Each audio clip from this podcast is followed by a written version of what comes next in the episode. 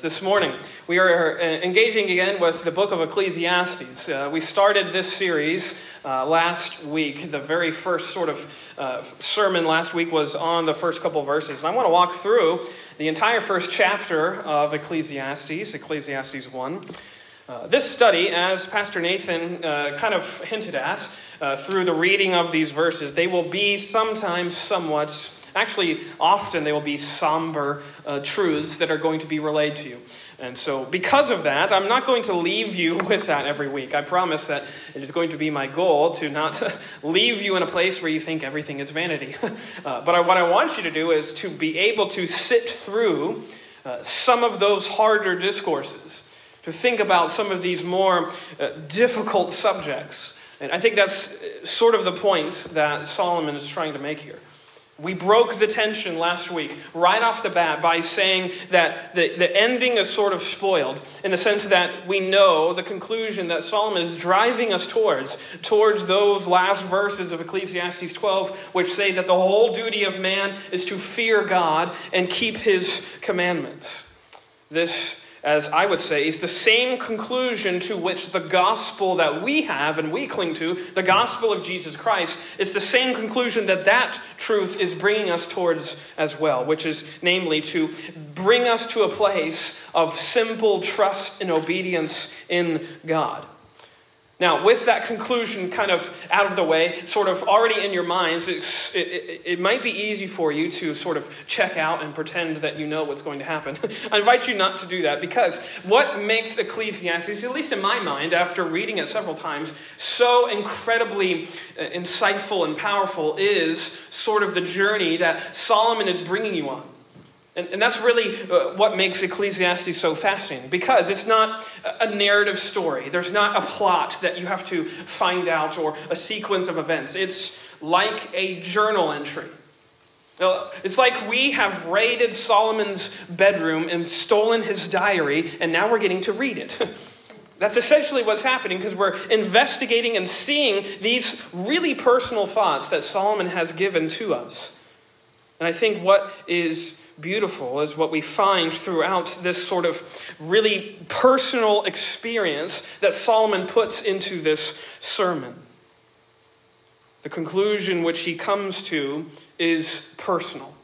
I think that's what makes it so uh, sort of cathartic, if I can use that word. It's, it's something that resonates because Solomon himself has gone on this journey and found all of this to be true.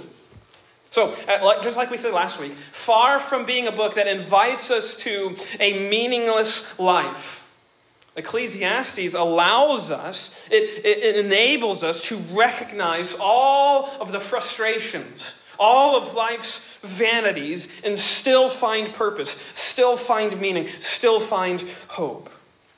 And that's what I'm, I'm driving us to see, I hope, because it's what the Word itself drives us to see.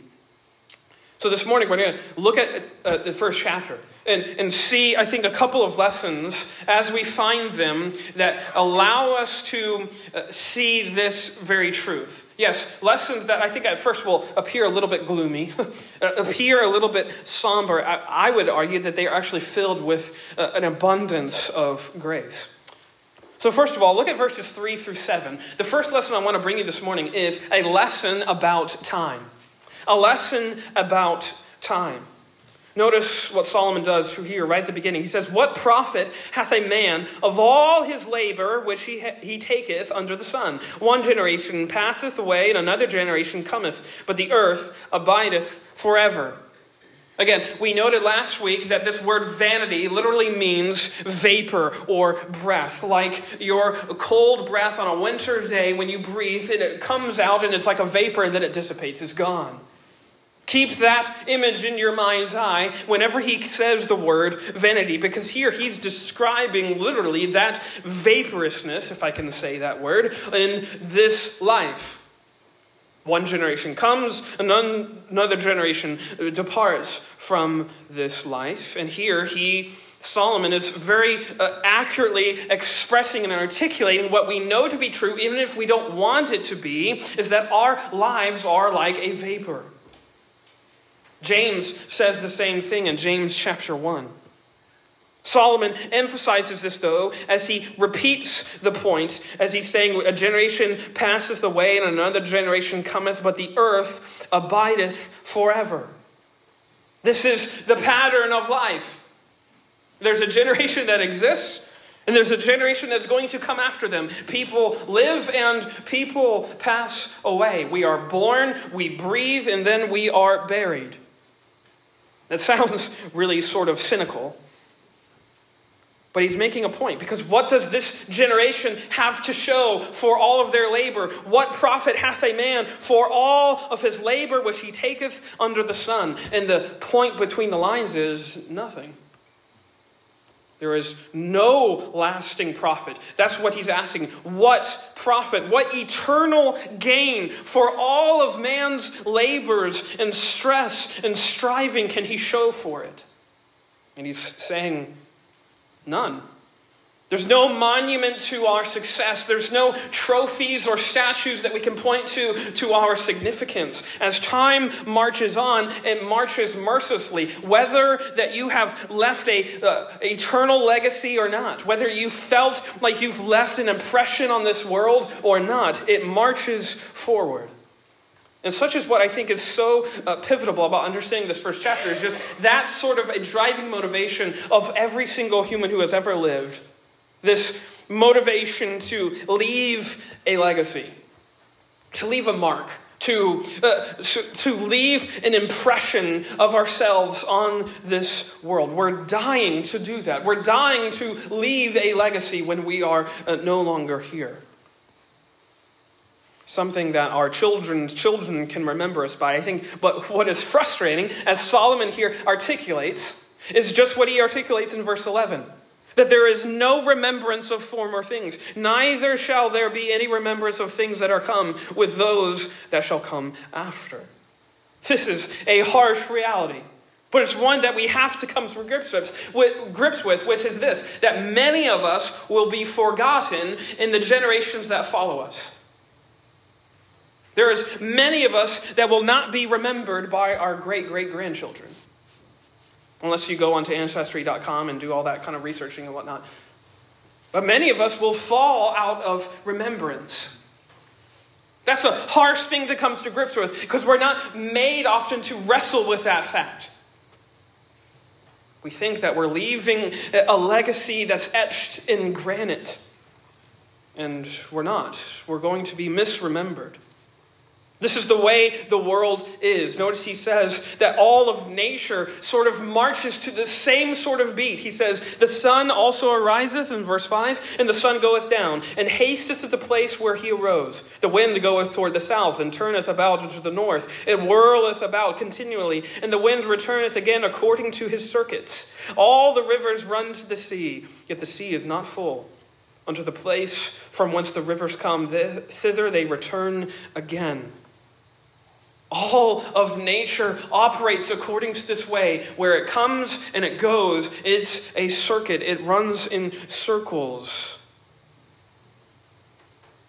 The point is that we are powerless to stop this. We are powerless to stop this when it comes to nature, and we're powerless to stop it when it comes to our own lives. We will not often be remembered, at least not the way that we want to, oftentimes.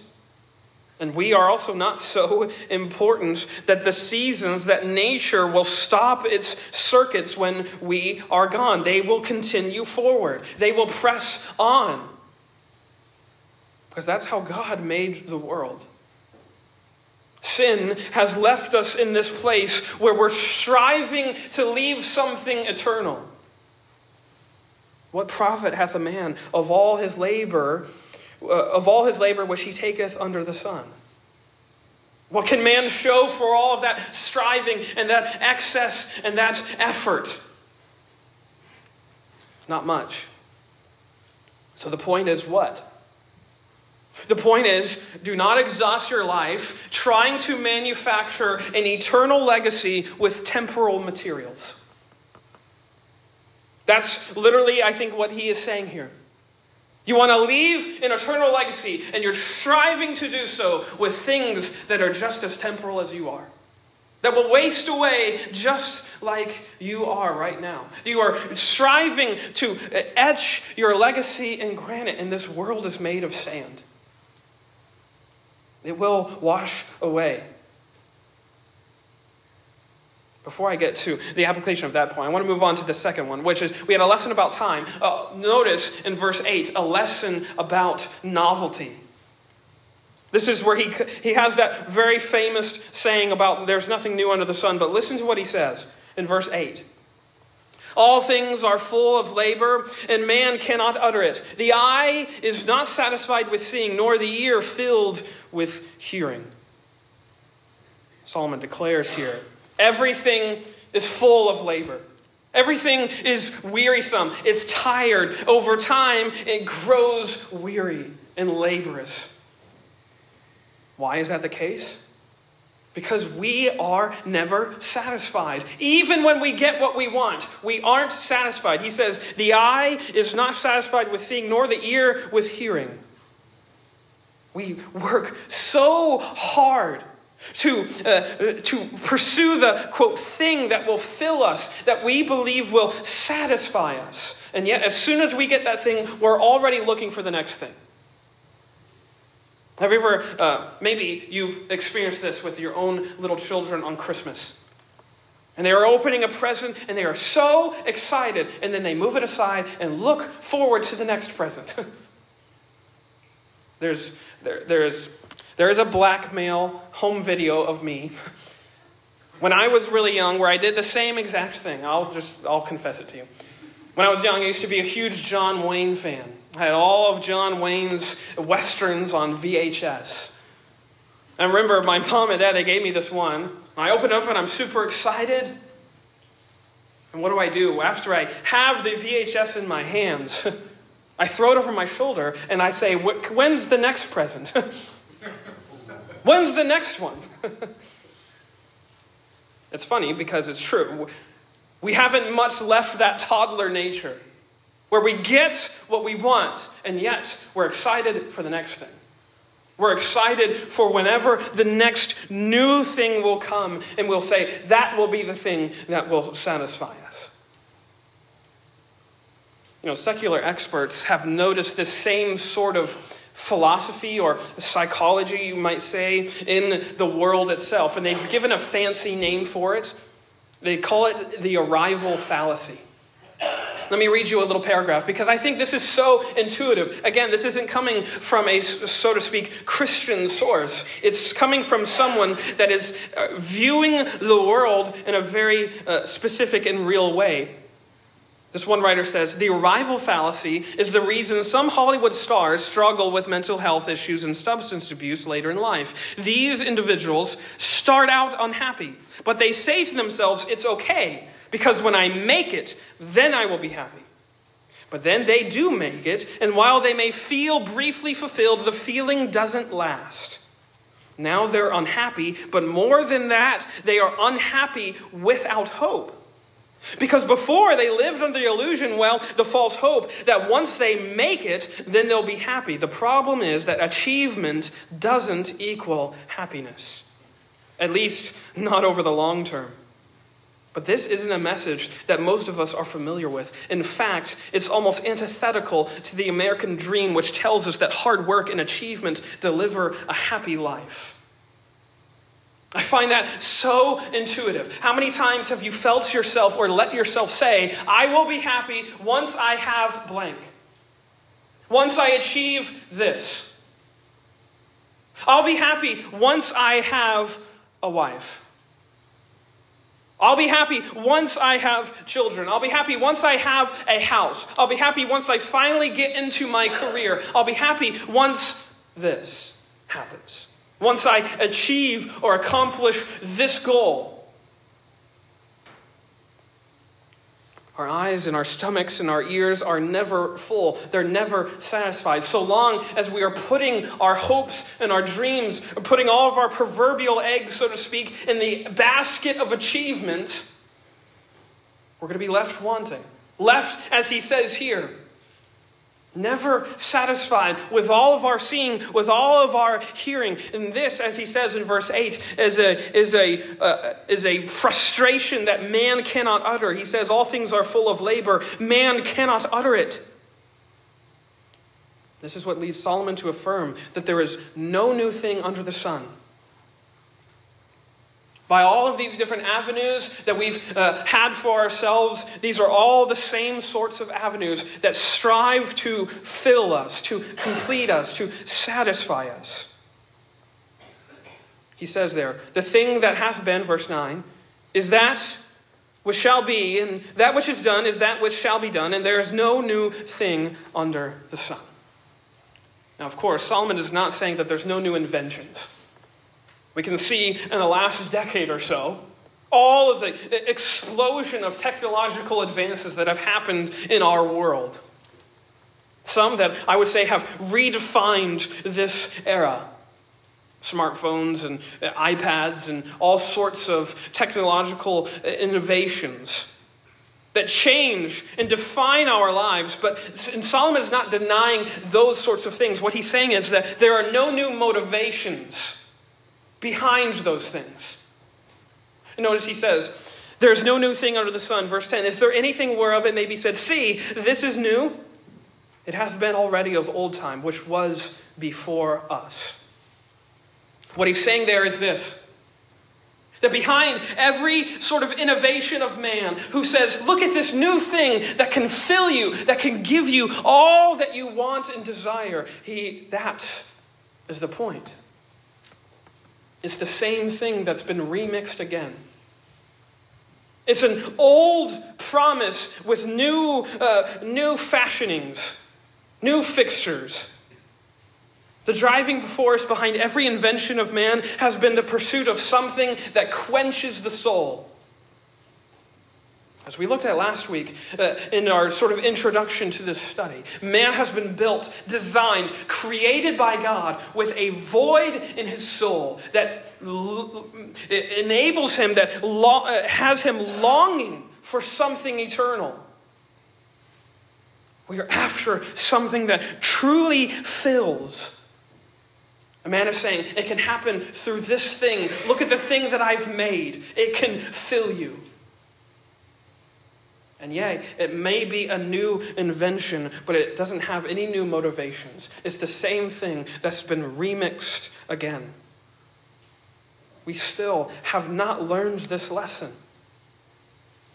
That there are no new things that can fill us, that can eternally satisfy. There are no temporal materials that we can fashion into something truly novel that can satisfy our souls.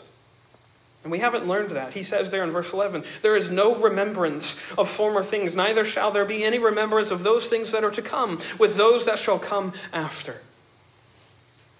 Generation after generation has declared its wisdom, thinking that they have figured out this frustrating life. Look, look, we have figured it out. This is what you have to do to be happy. Yet this supposed wisdom isn't new, it's just a remix of things that have already gone before us. Because, well, again, let me ask you this. When has it ever been true when a man could please himself into everlasting happiness? We know that to not be true, and yet we have example after example of man striving to do this just with fancier methods, flashier gadgets, fancier things. This is the lesson about novelty. Humanity's pursuit of a full life without the influence of God is just a remix of what happened in Genesis 3. That we can be like God, that we can fashion our own joy and our own meaning and our own pleasure and our own connection and our own relationship without God's involvement. We don't need Him. We can be our own gods. Such is what has motivated man throughout the eons of history. And it's the same motivation that Solomon is articulating here. It's nothing new, it's been there since Genesis 3. And he's saying that the outcome is the same. Nothing new under the sun can ever quiet your soul's craving for something eternal. Nothing new under the sun can fill that eternal void that's in your soul. Which brings me to the last lesson, quickly. He says in verse 12 through 18 a lesson about limits. A lesson about time, a lesson about novelty, and a lesson about limits. Look at verse 12. I, the preacher, was king over Israel and Jerusalem, and I gave my heart to seek and search out by wisdom concerning all things that are done under heaven. This sore travail hath God given to the sons of man to be exercised therewith. I have seen all the works that are done under the sun, and behold, all is vanity and vexation of spirit. That which is crooked cannot be made straight, and that which is wanting cannot be numbered. These verses, I think, relay perhaps one of the most unconventional and unpopular sermon ideas in this modern age, which is this. You know, we're living in a, in a modern era where, era where preachers will feed you the idea that they're church growers. They're, the people who attend their churches on whichever day they hold their services are capable of incredible change, radical change. Maybe you've heard stuff like, if you just believe, there's no stopping you, that if you, you have no idea what you can accomplish. There's nothing you can't do if you put your mind to it. This is what fills the pulpits of a lot of health and wealth preachers. They make it clear then that the power for change is within you and I's capability, and therefore, if you are not changing, if you are not effecting change, even, you aren't working hard enough. You're not exerting enough energy. Can you see how, ironically, that message of freedom is actually a message of slavery? You're actually being enslaved to the idea that change is up to you and it's on your shoulders, and that the onus is on you. You carry that burden. And Solomon's point here is that mankind likes to believe that in his wisdom, in his reasoning of the world, all of the world's pains and problems can be fixed and healed. They can be erased and made to go away. And he confesses that this is what he explored. Verse 13 I gave my heart to search out by wisdom concerning all things that are done under heaven. I tried to do this. I gave my heart to all wisdom to try and explain the world's problems. And what did he find out? Verse 14 I've seen all the works that are done under heaven, under the sun, excuse me. And behold, all is vanity and vexation of spirit. he found out that for all of his wisdom, for all of the things that he could discover, that he could not make sense of all of the sorrows of life. He couldn't make sense of all of the grief that fills this world's existence. He says in verse 15, That which is crooked cannot be made straight, and that which is wanting cannot be numbered. After all of his wisdom and discernment into the world, he found out that he couldn't change anything. And in fact, wisdom increased his frustrations. He says in verse 18, For in much wisdom is much grief, and he that increaseth knowledge increaseth sorrow. Solomon is saying that the more he discovered, the more he knew just how powerless he was to stop all of the things that he found out.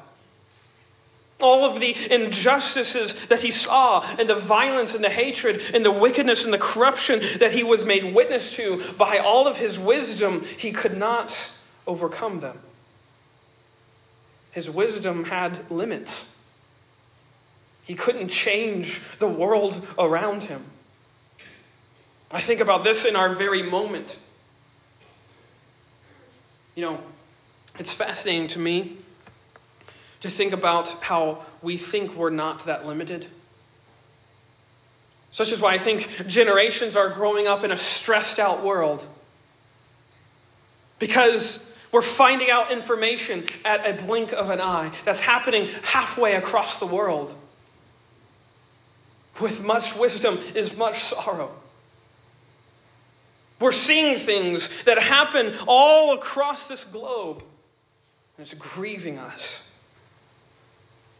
Because as we increase in knowledge, we increase in sorrow because we can't change those things. We know that we are powerless to stop events from happening. There were limits to what you and I can accomplish and influence. And Solomon is confessing the same thing. There are limits to what he can influence. And this, I think, is what makes this sermon so uh, unordinary. It's not often that you hear a preacher tell you that, your, that change in your life is out of your control. But that's exactly what Solomon is saying. The crooked things cannot be made straight. You cannot bend this world back into righteousness. No matter how hard you apply yourself or exert yourself, change is out of your hands. And while that may sound hopeless, I think it's actually a message of freedom. The message that you and I, that we have to change the world, that that is on our shoulders, that's a message of slavery. Because that's a message, that's a mission that you and I were never meant to carry, never meant to have on our shoulders, precisely because this world cannot be fixed by any amount of wisdom that comes from you or me, any amount of power that we exert in this world. It won't be healed by anything that we achieve or we accomplish, because why? This world is marching at the beat of time. We are not the instruments of change the world needs. You know who is? His name is Jesus. We are not the world's change agents. We point to the one, the true and better change agent to come, the one who has promised to fix all that is broken, who, the one who is not bound by time, who is not bound by uh, limits he is the one who is infinite. He is the one who is for you. Solomon's wisdom allowed him to see that he doesn't have all the answers. Isn't it interesting that the wisest man who ever walked this face, the face of this planet, had to confess that he doesn't have the answers to this world's problems? He can't fix the crooked things. Spoiler alert, neither do I. I don't have all the answers, but I know the guy who does. I'm the guy who points to that guy. the proverbial man upstairs, Jesus Christ. He's the one with the answers. He's the one who has promised to straighten the crooked things and to fix the broken things and to heal all of the hurting things. See, the things that we strive for, the wisdom that we apply to this life, the things that we live for and die for and exhaust ourselves for, they cannot last. And the wisdom of Ecclesiastes of this book tells us that striving to live for these things is like spending your life building a castle in the sand. It's like trying to build a mansion out of sand while you're at the shore. There's nothing solid about it. When used to build something, it is full of frustration. If you're trying to build a sandcastle, it's a very frustrating process. They're not permanent. Sandcastles don't last. At some point, the tide will come in and it will make that mansion or castle that you have built out of sand crumble, reduced to nothing but the shore that have, was there before. Sandcastles are not limitless. They are very narrow field of, of, of construction projects that you can make out of sand, that you can mold them and shape them. And so the point is this. I won't extend the metaphor any further. The point is, a life lived under the sun, only for things under the sun, is just like that, trying to build a castle with sand. Which reminds me of something that Jesus himself said. You don't have to turn there, but you can mark this down. Matthew chapter 7. You may be reminded of these verses. Matthew 7, Jesus says, Therefore, whosoever heareth these sayings of mine and doeth them, I will liken him unto a wise man which built his house upon a rock. And the rain descended, and the floods came, and the winds blew, and beat upon that house, and it fell not, for it was founded upon a rock. And everyone that heareth these sayings of mine and doeth them not shall be likened unto a foolish man, which built his house upon the sand. And the rain descended, and the floods came, and the winds blew and beat upon that house, and it fell, and great was the fall of it. I see. In my own life, oftentimes, my own heart trying to build something that's eternal out of a sandcastle saying, Look what I've accomplished. I'm nothing but a fool who's building something that's going to be beaten by this life, by the winds and the rains, by the tide that comes in. The same can be said that to put all of your hopes and dreams and securities into things in this life is to put those things in things that cannot last, things that are driven away, just like sand. So instead of living your life for castles at the shore, the gospel invites us to live for this one who is a rock. Notice what he says there? Everyone that heareth these sayings of mine and doeth them not. What is the whole duty of man? To fear God and keep his commandments. That's planting your feet on the rock, on something that cannot be taken away, on something that lasts, on something that is eternal. This is Jesus. He's the point. He's promised to build us many mansions. Remember that promise? Not sandcastles in the sand, mansions in glory that he is establishing with the, uh, the work of his fingers, of his hands. He's building them. They last forever. That's the eternal hope that we can point to. It's Jesus himself, the one who is timeless, the one who is limitless, the one whose mercies, as it says, are always new. We're striving for something to fill us. Jesus is saying, I am that one. He's the one. He's the one who is always new and always there. He's the one who is for you this morning.